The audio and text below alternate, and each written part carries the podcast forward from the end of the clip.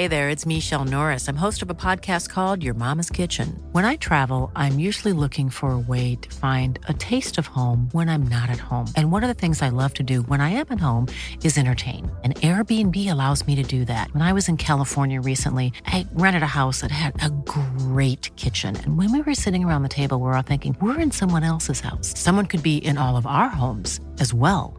If you have a home, but you're not always at home, you have an Airbnb. Your home might be worth more than you think. Find out how much at airbnb.com/slash host. The Premier League All Access podcast is proud to be brought to you by Ladbrokes. Stay ahead of all the big games in the best league in the world, the Premier League. With the latest odds, form guides, expert opinions, and more, the fans are the players at Ladbrokes. Are you in? Let's go. Play at ladbrokes.com. 18 plus begambleaware.org. T's and C's apply.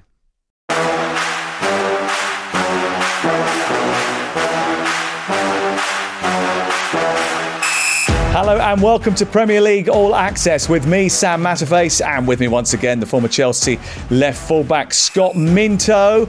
And we're delighted to have the international football expert Kevin Hatchard here as well after what was a fantastic weekend in the Premier League. So let's start with a top of the table clash on Sunday, and boy, was it dramatic.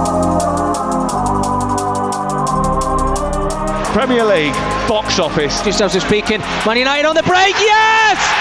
And it's Rasmus Højlund with the finish, and it's an absolutely outstanding finish. Whoever's goal it is, it doesn't really matter. It's Bournemouth 1, Forest nil. Chelsea 1, Wolves 2. It's Chelsea 1, Wolves 3. It's Chelsea 1, Wolves 4. Arsenal 1, Liverpool nil. Bukayo Saka with the goal. Garnacho at the double, and it's Manchester United 3, West Ham United nil, and it's Kalvin Phillips gets caught on the ball by Scott McTominay. Philip Billing has been sent off.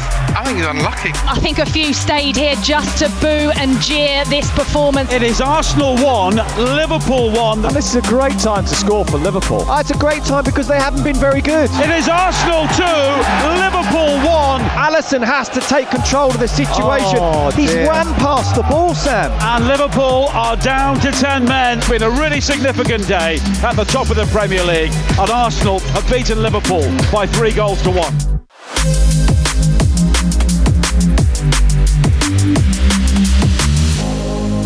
Well, Arsenal delivered a serious blow to Liverpool's title hopes after beating them by three goals to one. Scott and I were at the game. I know, Kev, you were watching it keenly, probably from behind your sofa, watching Alisson commit blunder after blunder after blunder. What on earth was going on at the back? Yeah, it was a horrible moment for Alisson and Virgil van Dijk, and I think Van Dijk was very honest afterwards and admitted that it was chiefly his fault, and I think it was. I think you look at it, you know, he's not strong enough in holding off Martinelli. He should clear the ball, and because he doesn't clear the ball, that means that Alisson comes racing out, and he can't actually get around Van Dijk to clear it. But I think if you look at the game in general, Liverpool made such a poor start. You, you look at the first quarter of the game, I thought Arsenal could have been 3 0 up if they'd been more ruthless. Actually, they made uh, plenty of openings, and it was reminiscent of the way they started the FA Cup game. Actually, Arsenal had plenty of chances in the first half, in that one, didn't take them. And I just think Liverpool took a bit too long to get going. It took far too long to get Trent Alexander Arnold on the ball. Having said that, having been gifted a goal on the stroke of half time, then in the second half, I actually thought Liverpool started playing really well. I thought the early part of the second half, I thought they were excellent. And I thought, wow, this has really changed. And this is where Liverpool might push on and win it.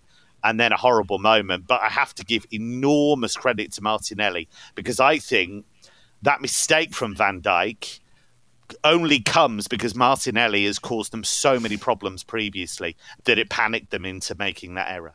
You think it's a revision problem. The fact is, they've gone back and looked at what it was like against them before, and as, as a result of it, they started to panic. Uh, but they panicked right from the very off. And actually, Van Dijk was poor from the very start of the game. There was one point where he sort of pushed a pass into midfield, which was never on, playing across the face of his own goal, and he caused them all sorts of issues. He was lucky to get away with it on that occasion. There was a little tangle with Saka earlier on where Saka, Saka could have gone down, and that could have resulted in a penalty. But at half time, I turned to Scott. Right, we were sitting in the bottom of the uh, uh, of the main stand at the Emirates Stadium, and I turned to Scott, you know, with a little whiff of hot dogs in the background, those big foot long sausages that they have at the Emirates, and I said to him, "Mate, there is no way in this world that Liverpool are going to be as bad in the second half as they were in the first."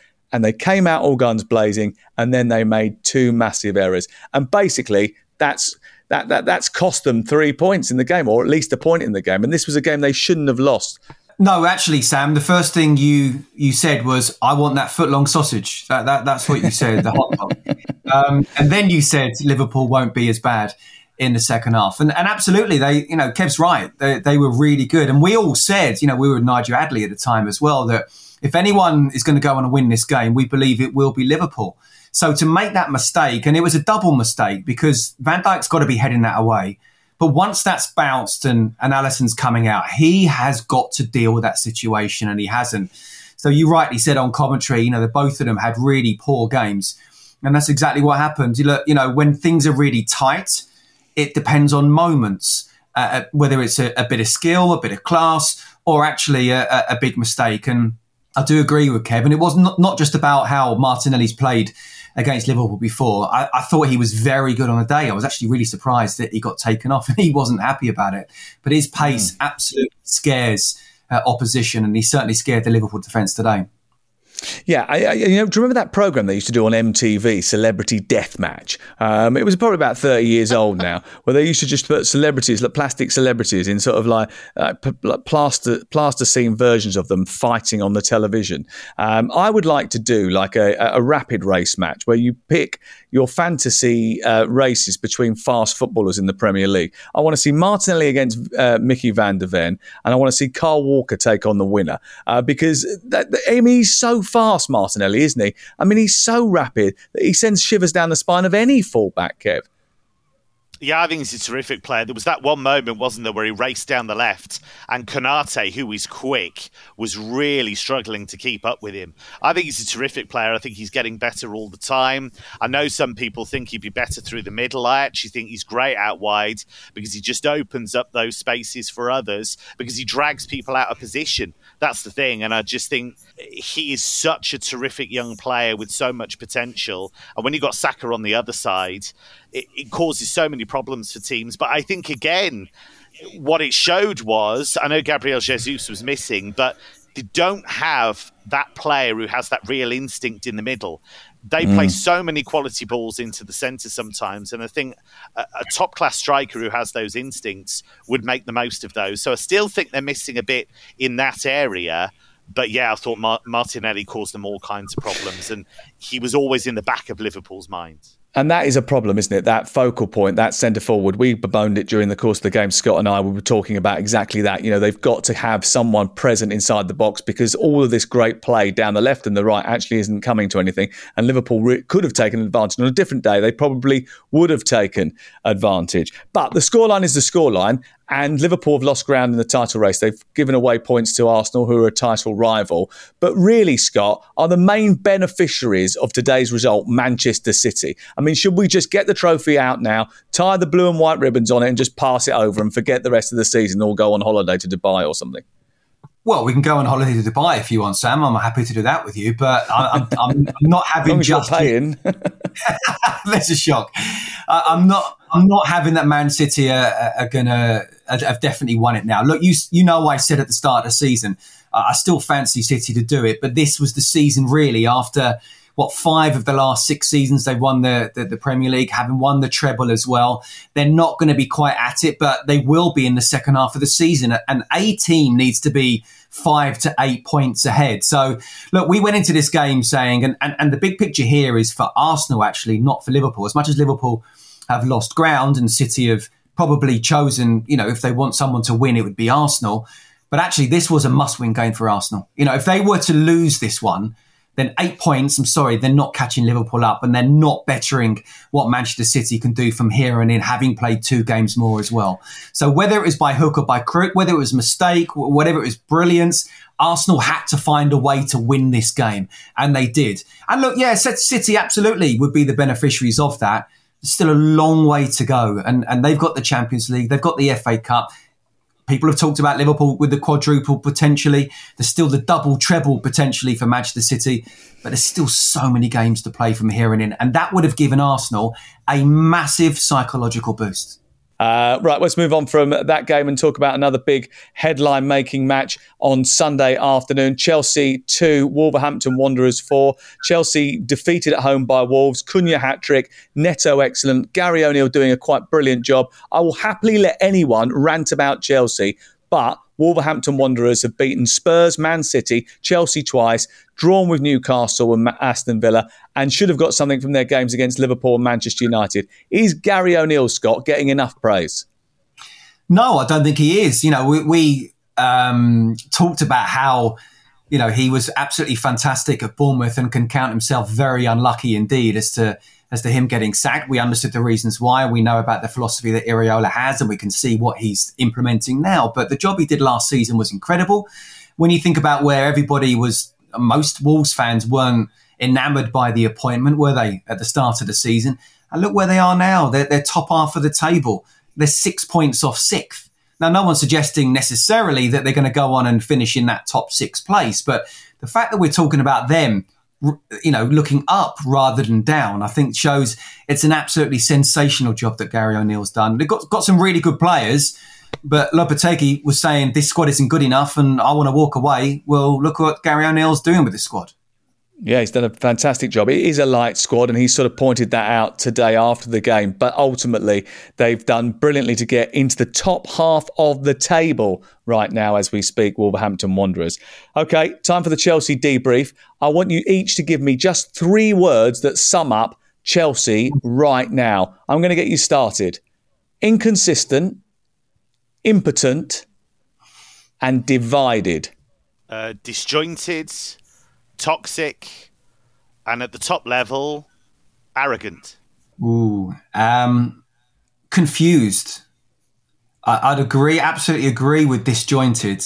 Can I put a double one in? It's it's there's, there's no leadership. Okay, all right. Lead leadership list. Maybe that would do. Leaderless. Leaderless. Leaderless. Rudderless. Maybe rudderless is the best word. Then. Rudderless. Let's go with that one. It's a collaborative effort. This is a collaborative effort. Uh, Kev, um, I spoke to you briefly prior to the start of the, the podcast, and you said, I am going to tear strips off Chelsea. Go for it. well, no, look, at a certain level of the club, because I think ultimately the people who have to carry the can are the owners. Because I think now they've had long enough, they've spent enough and you have to look at the overall strategy and you have to conclude that they came into football thinking they had the magic formula, thinking if we bring in all of these young talents together, if we put them on long contracts, if we do this, we have gained the system, we're really smart, and we're going to do it this way. And what you've ended up doing is you've ended up creating a toxic environment. You have collected some of the best young players in Europe and you are crushing them flat. Because what you've tried to do is pivot from a club that went had a boom and bust cycle for over 20 years. And you've said to that fan base if you wouldn't mind we're just going to develop this young group of players and it's going to take a while. And as soon as there was a bit of toxicity with Graham Potter, and I'm not saying he was necessarily the right man for the job, and I expressed reservations about that when he got the job, Mm. But hmm. having hired him at the first sign of a few boos and toxicity, they panicked and they got rid of him. The Frank Lampard spell was a joke and a waste of everybody's time. And that's nothing against Frank necessarily, but it was a waste of everybody's time. It set them back. And now you have players who have succeeded at other clubs, who've shown immense promise at other clubs, and they've come into a club that is just surrounded by negativity. And I'm not even taking aim at the fans because I get it. I understand how jarring it must be to have supported the club that's battled for honours for so long, and suddenly they're also Rans. But have they done their bit? Because some of the discourse around Chelsea has become so very toxic. Yeah, I, I, mean, look, Pat Nevin was brilliant in the Sun newspaper on Sunday, in which he, he basically said the squad looks like it's been picked by an algorithm, and if you think that's going to work immediately, you've got another thing coming. And the second thing he said was, look, I've been a chief executive, I've run Motherwell Football Club. I've also got a background in economics and in finance. And I can tell you now that it was all very clever idea with this sort of amortization, amortization uh, over the course of seven or eight years in terms of player contracts. But that only works if you keep the same level of income coming into your football club. And if you end up producing a squad that can't compete at the top end of the table and therefore slips out of the Champions League, then you lose over £100 million a year from the prize money that you would have got from being in that competition. And you might be able to swallow that once, but you can't swallow that twice, three times in a row because all of a sudden, then the amount of money that's coming into the club isn't at the same level. You're still spending the same amount of money on those players' contracts, and yet you are going to end up creeping over your 105 million pound losses over three years if you continue to be outside the Champions League. Therefore, you'll then get hit with points deductions. Therefore, you'll then fall further down the table then the Champions League thing becomes even more difficult to get back into, and and and, and the whole business operation falls apart. The other issue you've got is the transfer market's gone completely flat over the last 12 months. As a result of that, the whole business model and the idea behind Chelsea has completely been thrown out of the window. So they've got massive, massive trouble there. Um, the other problem you've got is that people are starting to kick off in the dressing room. Cheers, Thiago Silva. Um, is he gunning for Poch's job? His wife, Bella Silva, decided to tweet after Chelsea had gone uh, within two goals of Wolverhampton Wanderers, 4 2 at the time. Her husband scored the goal. It's time to change. If you wait any longer, it will be too late. Two blue hearts. Hmm, not sure it's very blue hearty uh, to send that out. Um, she doesn't do that, Scott, and certainly doesn't keep it there. I would have thought it would have been deleted by now. It isn't. Without his approval, or at least his sort of tacit sort of acceptance that she's allowed to do that. Um, look, I mean, he's not there to control her, but what I mean by that is he shouldn't. She should be a little bit more tactful if he's not supporting her through that. Does Does he want to be the manager? Well, that I don't know, Sam. But the bottom line is, if Thiago Silva, everyone's entitled to tweet what they want to tweet within reason, of course. But Pochettino needs to have a, a meeting with Thiago Silva ASAP. Because if they're his thoughts as well, he has a massive problem. And he's got to look after himself first and foremost. Because Thiago Silva, and we've talked about, I, agree absolutely everything that both of you have said. And I've said it on this pod many, many times about the, the way that the new owners have gone. But what do we do from here? And it looks like it's going to get worse before it gets better. Certainly, there's no sign, there's no green shoots to say, okay, that's half a dozen results that's going positive. I can see a pattern of play, and everyone looks very well organised, whoever comes in. If Thiago Silva's wife saying that and Thiago Silva believes that, then there's a real problem. And Kev used the word toxic um, around the club. Well, it's toxic in the dressing room if you're one of your major leaders has that thought pattern and opinion. Does he want to be a manager? Well, he's doing his coaching badges, but does he really expect that he's going to be manager of Chelsea? I would doubt it. But to say something like that, which can only lead us to think that they're talking about, she's talking about Pochettino going and the sacking of that, then he needs to nip this in the bud immediately. Come, come, come on, Kev. I mean, she can't be that naive. He's worked at Milan. He's worked at uh, PSG we all know just from our own experiences of uh, of tweeting and, and putting things out on social media that you have to be very careful about how you phrase things and when you say them and at what times you say them. She will know exactly what she is doing here. How much of a problem is this? I mean, she does have form for this. She has been quite outspoken previously. Um, so I don't think this is completely unusual. But what it does is it does put Thiago Silva in a, a difficult position because I think he has to be uh, squeaky clean. He has to be beyond reproach because in a really young squad, he's the leader they look to. And so if that kind of messaging is getting out there, whether it's through him or whether people it's through people close to him, there's got to be an element of crisis comms about this. I think, and I think this has got to be dealt with.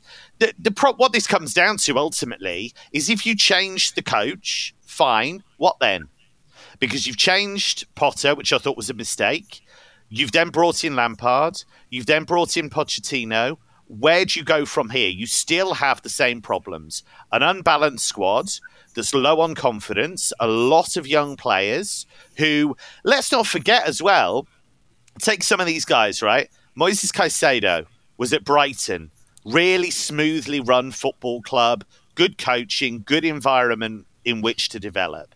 Now he's in this. Enzo mm. Fernandez at Benfica, club that was used to winning, club that was doing well in the Champions League, smart coach. Now he's in this. I'm not absolving players of blame. They've play poorly at times. What I'm saying is it's very, very difficult for these guys with huge potential to thrive in the environment they have created.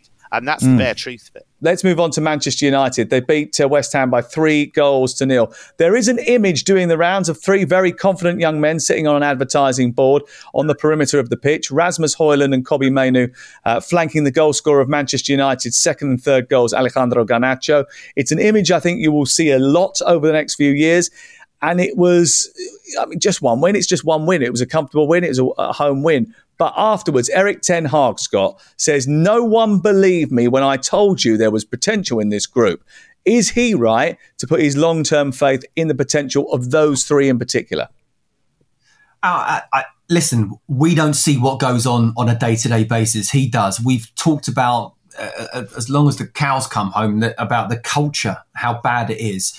Quite often, not always, but quite often, the youngsters can be moulded. And if he believes those, it's interesting. Marcus Rashford wasn't in there. Would have been nice in a way to say another incredibly talented youngster in there, and that's the future of Manchester United. But but these three, I was really pleased first of all for Rasmus Højlund. He's had a lot of stick, obviously the big pressure of the, the, the price tag. He's not been scoring goals in the first half of the season. I thought that was a really well taken goal.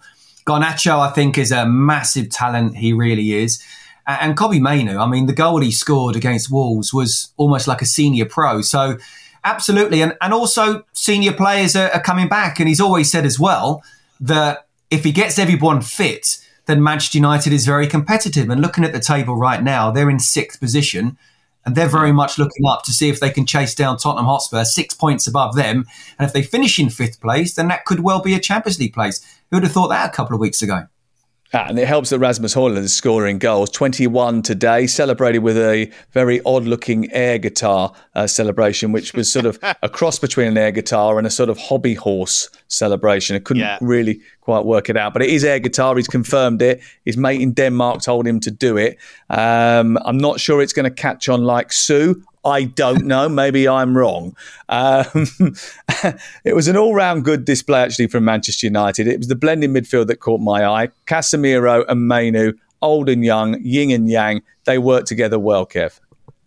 Yeah, I thought they did. I mean, part of that is Mainoo, who I, I, think is a sensational player. I know we shouldn't hype up young players too much, but honestly, I cannot remember a guy in that kind of position of that age playing with such composure and clarity. He, he very rarely gives the ball away. He's got a great idea of space around him. The way he took the goal um, was sensational in uh, Molineux. Absolutely sensational. So uh, I think there's huge potential with him.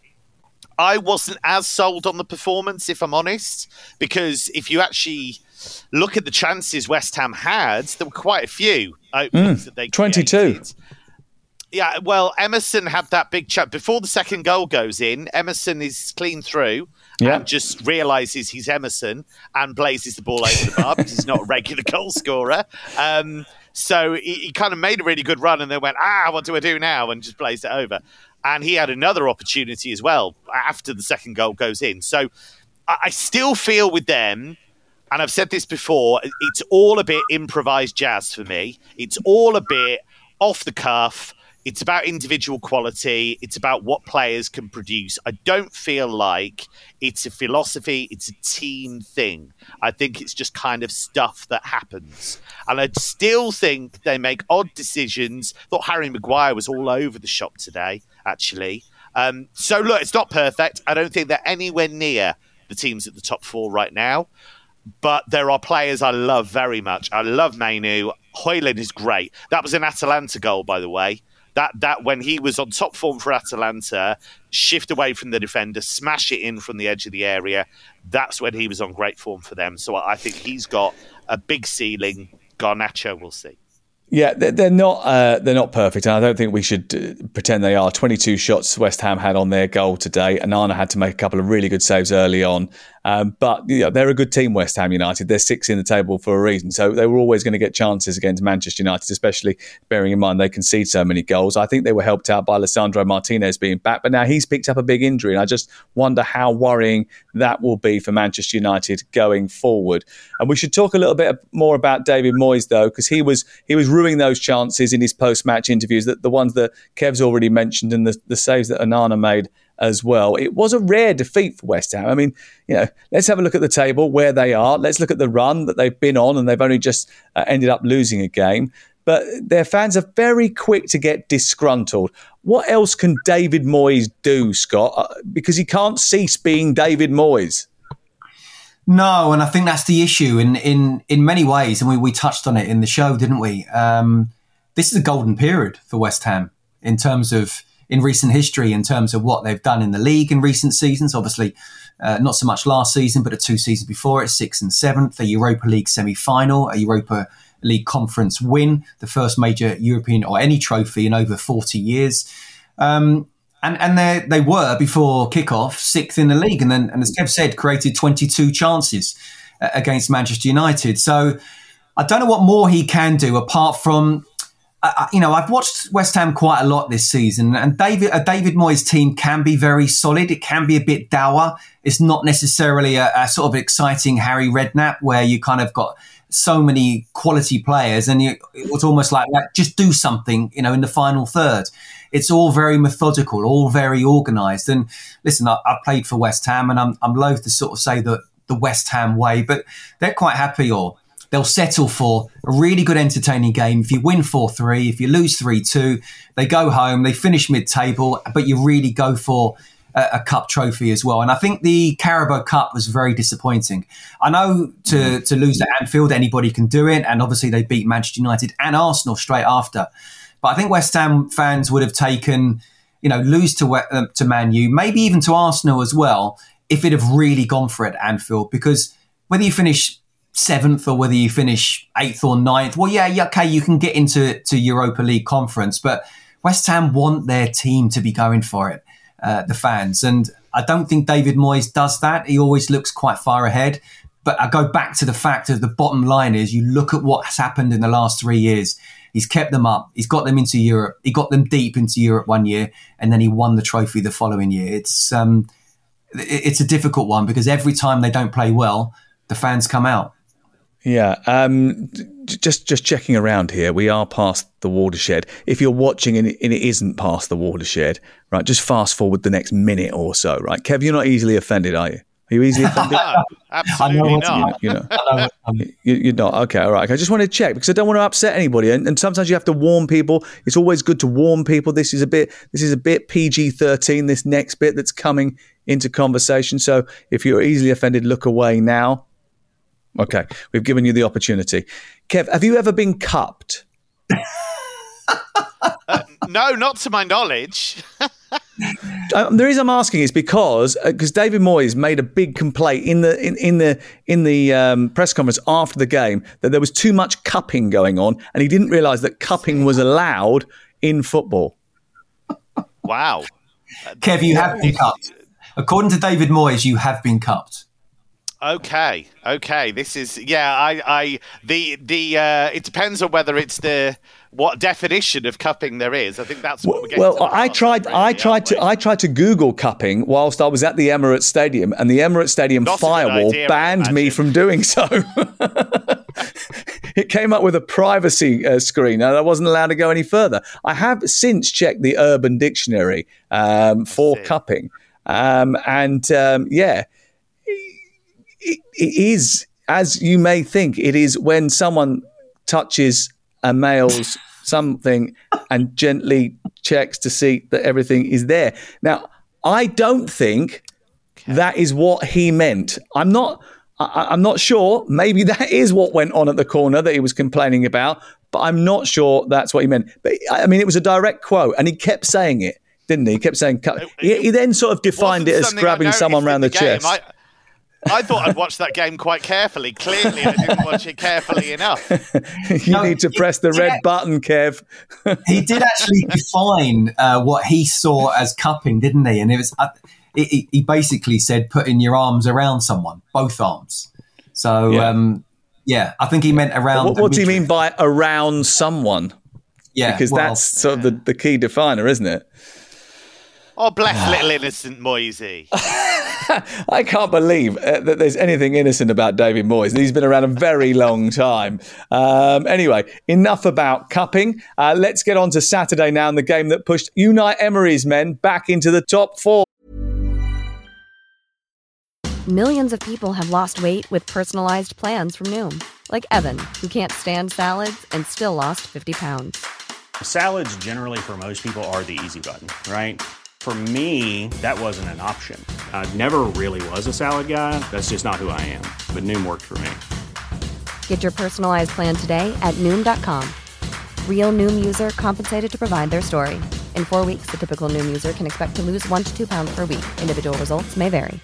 This is Paige, the co-host of Giggly Squad, and I want to tell you about a company that I've been loving, Olive and June. Olive and June gives you everything that you need for a salon quality manicure in one box. And if you break it down, it really comes out to $2 a manicure, which is absolutely insane. It's also so easy to get salon worthy nails at home with Olive and June. The difference between how your nails used to look when you did them yourself and now with the Mani system is a complete game changer. The best thing about Olive and June too is it's a quick dry. Dries in about one minute, lasts for five days, and full coverage in up to one to two coats. Visit oliveandjune.com slash perfectmani20 for 20% off your first system. That's oliveandjune.com slash perfectmani20 for 20% off your first system system. The Premier League All Access podcast is proud to be brought to you by Ladbrokes. There's a lot more to those 90 minutes than what goes down on the pitch. With the latest odds, form guides, and expert opinions, you'll know the score with Ladbrokes. Odds update on Talk Sport with Ladbrokes. Are you in? Let's go. Play at ladbrokes.com, 18 plus, begambleaware.org. T's and C's apply. Oh. And this is the free kick to be taken by Garner into the box, aimed towards the far post. It's flicked on and helps it. It's an own goal by Romero. Romero flicked it towards the far post and it was smuggled in. Branthwaite went in there. Everton celebrate. They're back on the scoreboard and they've nicked a point in stoppage time. Everton 2, Tottenham 2. It's given back to Buonanotte. 3 0. Brighton are going gold crazy. Palace are being sliced to ribbons and it's Facundo Buonanotte. It's a goal fest at St James Park. Elijah Adebayo can't stop scoring at the moment and he's just got one here. Newcastle 2, Luton 4. What a day for Luton Town. Here's João Pedro finding Welbeck. Phil Backheel for Pedro. Magnificent goal from Brighton of Albion. João Pedro, the toast of the Sussex Downs. It's Brighton 4, Crystal Palace 1. It's Burnley 2, Fulham 2. A comeback that was unthinkable during this second half, but Burnley have done it. And David Fofana. I can't believe the game that's going on in front of me. It is Newcastle 4, Luton Town 4, and it's been picked up by Harvey Barnes. Sheffield United nil, Aston Villa 5. Embarrassing from Sheffield United. Sheffield United nil, Aston Villa five. Look, I mean, what a, a fantastic first 30 minutes it was, 35 minutes. They were absolutely sensational, Aston Villa. But, Scott Minto, Sheffield United were rank. Mm. Yeah. Um, and you know what? I think it was it's important for Villa to, to bounce back after that, that that defeat against Newcastle as well. And but to go, what was it? Uh, three uh, 0 up after 20 minutes, four 0 up after 29 minutes, and five 0 up just in you know inside the, the start of the second half. I mean, Sheffield United fans must have been looking at and thinking this could be this could be double figures here. Um, it, it's a it's a tough one because I don't know what more Chrissy Wilder can do you know, he's clearly wanting and working towards a, a way that he he wants his team to play. But there's only so much he can do in terms of the defenders and the quality of defending and and the, even organisation and how quickly Villa counterattacked. I mean, they were absolutely clinical and brutal. But if you're up against far too much space, though, Scott, far too much space. You can't give you can't give Ollie Watkins that sort of space. I mean, he's almost as fast as uh, as Martinelli. Well, is he in the quarterfinals then? Is that what we're saying? Yeah, he's, he's in the next round. You, you qualify to race Ollie Watkins, yeah. Okay. Look, no, you're you're absolutely right. I mean, but short of just sitting back and doing nothing at home at Bramall Lane, you know, they they had to go to it, go for it to a point, but also at the same time, I just thought Villa were, were fantastic. They were brutal. You know, Ollie Watkins with his movement. I think, you know, lots of different people score goals. Ollie Watkins himself could have had a hat trick. But we know that Sheffield United are going down and they'll probably finish bottom. They won't pick up many more points from now to the end of the season. And we know, I'm pretty sure that Chris Wilder's already planning for next season. The players there aren't good enough. Paul Heckingbottom was all, always going to struggle uh, this season after what was an incredible season. And sometimes by getting promoted, it brings you closer to the sacking. That's what's happened to, to Paul Heckingbottom. We know that he weren't allowed to bring in as many players as he wanted. Um, it, it's a tough time at the moment if you're a Sheffield United fan. Yeah, I mean, Aston Villa can do this to you. They've got brilliant attacking lineup, and with Bailey, with Tielemans, with uh, John McGinn, who's playing very well at this moment in time, Watkins, the speed on the, the counter attack, the high line. They've, they've just got a lot of th- good things going for them. And when it all clicks well, they can dismantle you. And Chelsea need to be aware of that for their Wednesday night game uh, against them at Villa Park because I tell you what, they could really take Chelsea to the cleaners. After what's happened this weekend, I really worry for that game. And I'm, I'm hoping somehow Chelsea pull out the most amazing performance because my goodness me, how brutal Villa were it, and how poor Chelsea were. It could be another 5 0. Yeah, I mean, they could get absolutely battered at Villa Park on Wednesday night. I mean, listen, I, I hope that doesn't happen because I think that would probably be a misrepresentation of the work that Pochettino has done. He sort of said tonight already, you know, that we're you know, we're not good enough at the moment. That's the reality. I'm the I'm the one responsible for the situation, so it's me first. But we show today that we are not good enough. They've got to go there and show that they are good enough. But how do you stop Aston Villa when they're playing in this sort of form? Because that, that they've got a great chance of getting into the top four here, Kev, haven't they?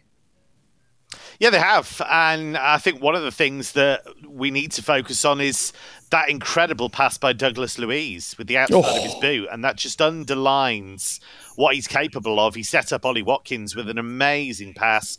Not only was Watkins impressive, Douglas Luiz impressive, but Leon Bailey is now the Leon Bailey he was always meant to be. Mm. Uh, what I mean by that was is when he came through in Belgian football, you knew he was talented. You'd seen the tapes. You knew he was quick. You knew he scored some spectacular goals. He came to Germany, and you'd see flashes of it. You'd see him do incredible things. You'd see him zoom past fullbacks. You'd see him curl a ball in from the corner of the area into the top corner and score. And then he goes six, seven games and he disappear entirely. I think he may be if he's honest with himself, was thinking of the very biggest clubs in the world at one stage and maybe ran before he could walk. And now I think he's got an outstanding coach in Unai Emery, and he's finding that consistency that he's always lacked previously in his career. I think Unai Emery, uh, as you guys know, I'm an enormous fan of his. He's a football obsessive. Tactically, I think he's outstanding. And he's getting the absolute most out of that squad of players. They're talented, but the coach has added value, and coaches aren't always able to do that. Uh, Oliver George Arthur Watkins has got 11 goals in 23 matches in the Premier League and 10 assists. He's the first player across Europe's top five leagues to do that in the league. I know that other players have done that in all competitions, but in just the league in which he's playing in, 11 goals and 10 assists. How outstanding is that, Scott? And has he cemented his place as Harry Kane's backup?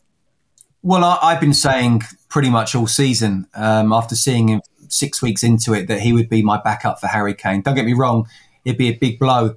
And, and as good as, say, a Jude Bellingham is, I, I think Harry Kane, if we were to lose one player, I wouldn't want to use lose him because to rely on Ollie Watkins uh, to win the Euros, and I believe we can, would be tough on him. But I do think he's that good that he would be next in line. And and you know, in terms of how many goals and how many assists he's got, that's not easy to do. You know, normally goal scorers they score the goals, and you you know it's almost three times, four times their assists. Whereas wide players, you know, unless you were Mo Salah, say, you know, your assists are that much higher than the goals. For him to be that consistent with both, I think just goes to show just how good a player he is. And again, I agree with Kev. You know, Emery's got really good talent there, but this is the manager who's come in, got them away from the relegation zone, got them into Europe, and got them realistically chasing for the Champions League now. And I think what he's done with him is not he's not necessarily taken away from those channel runs, but I think he's made Ollie Watkins realise that he doesn't have to do it every single time and stay between the sticks because the ball will come yeah. to you. And and also, if you're someone else is in a better position, don't be selfish. Um, you'll get your goals. That's what he's done, and he's got his assists. It's an amazing feat so far. Yeah, it's been terrific. Uh, Everton two, Tottenham Hotspur two was a brilliant game. I was at this on Saturday, um, twelve thirty. Many twelve thirties you go to are not full of great atmosphere and, and, and exciting and end to end and open because you know everyone's still a little bit lethargic about the fact they've only just got up. But this game sort of bucked that trend. It was a really sort of swashbuckling match where actually, despite taking the lead, I thought Everton were probably the better side across the whole of the piece compared to Tottenham. And Tottenham started well, got their goal, and then sort of sat off a little bit and invited the pressure. And, and eventually they found a way through Everton. It was from two set pieces, but they deserved their point at least in this game. Richarlison's on a fantastic run of goal scoring form. We talked about Ollie Watkins, but this guy, he started to smash goals in left, right, and centre. It's uh, something like nine in these last eight Premier League games um, recently for uh, Richarlison. And that's really important, is it? And this is a football team, Kev, that if they could defend a little bit better, would be much higher up the table.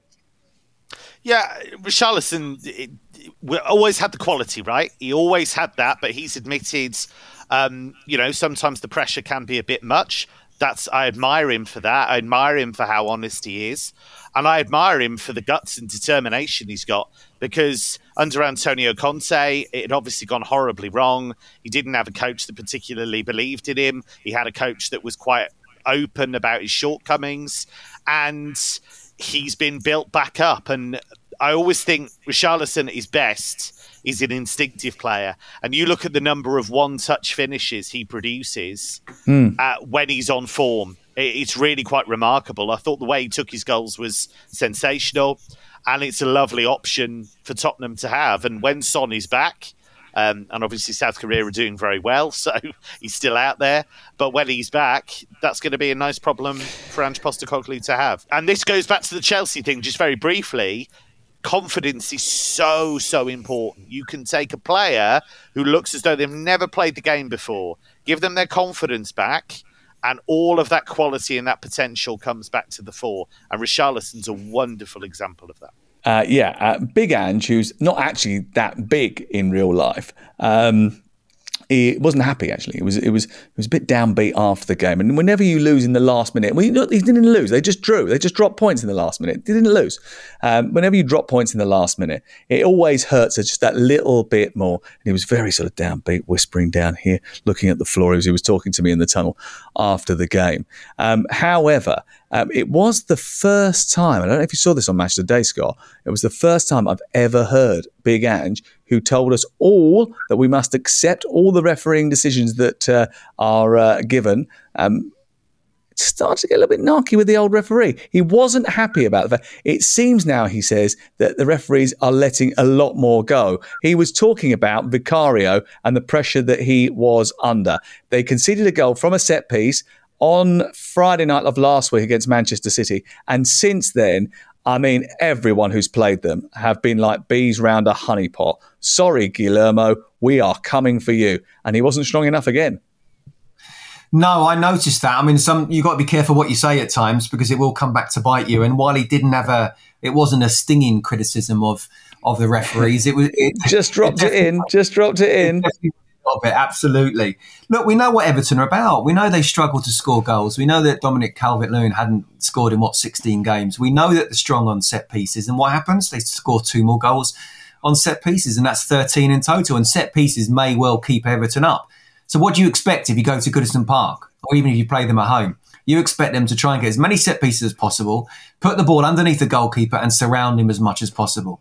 Look, I've seen I've seen it happen a lot now this season, and I, I just wonder whether goalkeepers they're being asked to almost play like central midfielders at the moment, but they're losing their kind of strength in get out the way. You know, I'm going to come through you. I'm going to go through, come through my own defender.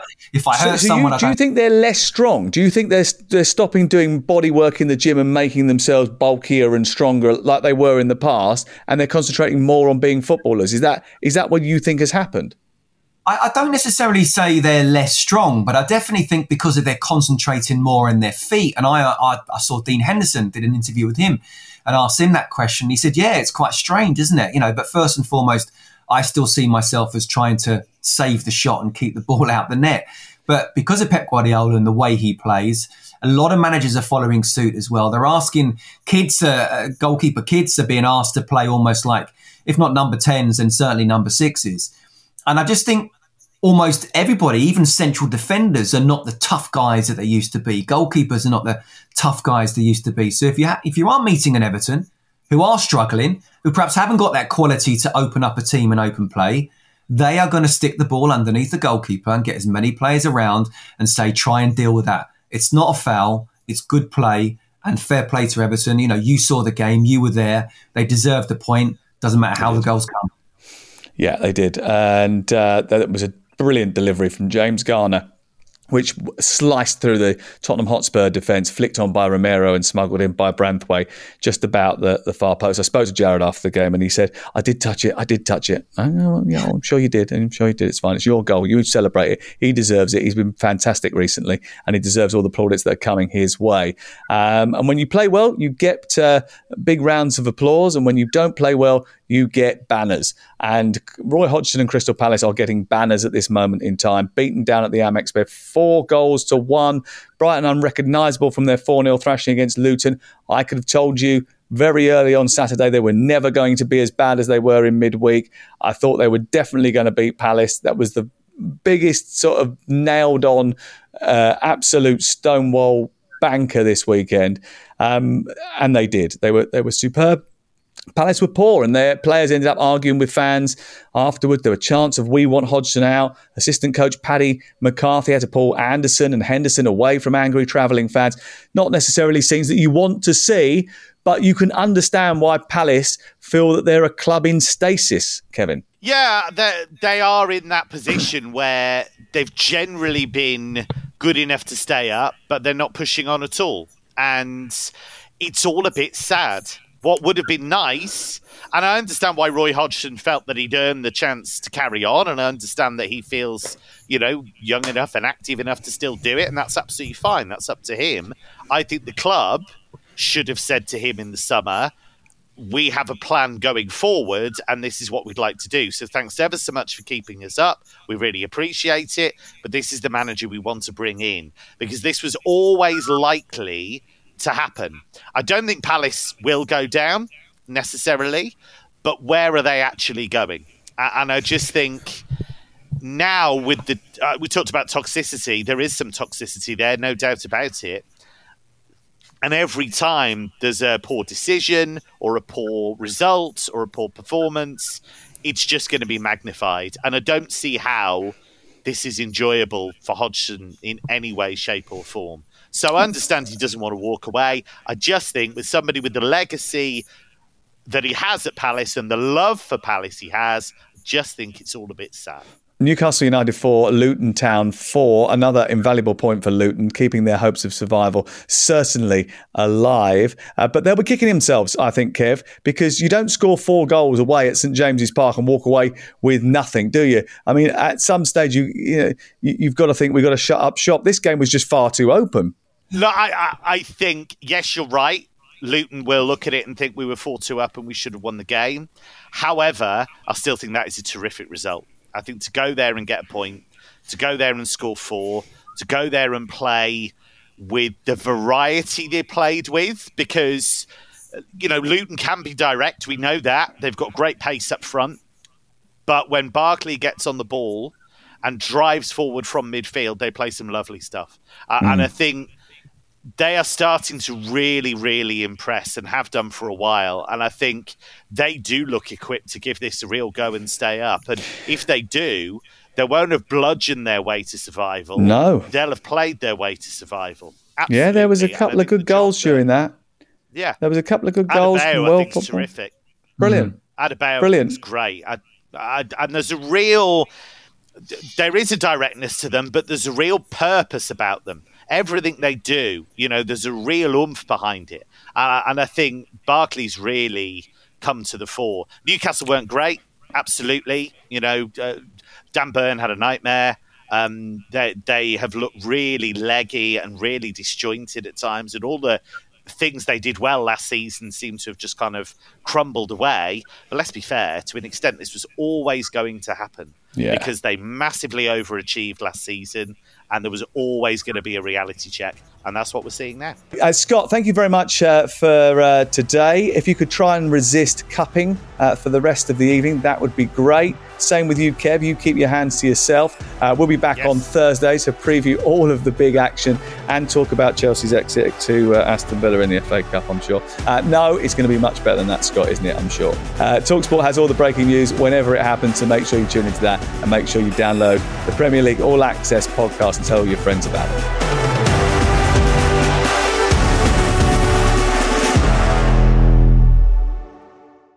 The Premier League All Access podcast is proud to be brought to you by Ladbrokes. The latest odds, we set them. Form guides, we've got them. Expert opinions, we share them. The best fans in the world deserve the best. Be match day ready before the whistle blows with Ladbrokes. Odds update on Talk Sport with Ladbrokes. Are you in? Let's go. Play at ladbrokes.com. 18 plus. BeGambleAware.org. T's and C's apply. Even when we're on a budget, we still deserve nice things. Quince is a place to scoop up stunning high-end goods for 50 to 80% less than similar brands. They have buttery soft cashmere sweaters starting at $50, luxurious Italian leather bags, and so much more. Plus, Quince only works with factories that use safe, ethical, and responsible manufacturing. Get the high-end goods you'll love without the high price tag with Quince. Go to quince.com slash style for free shipping and 365-day returns.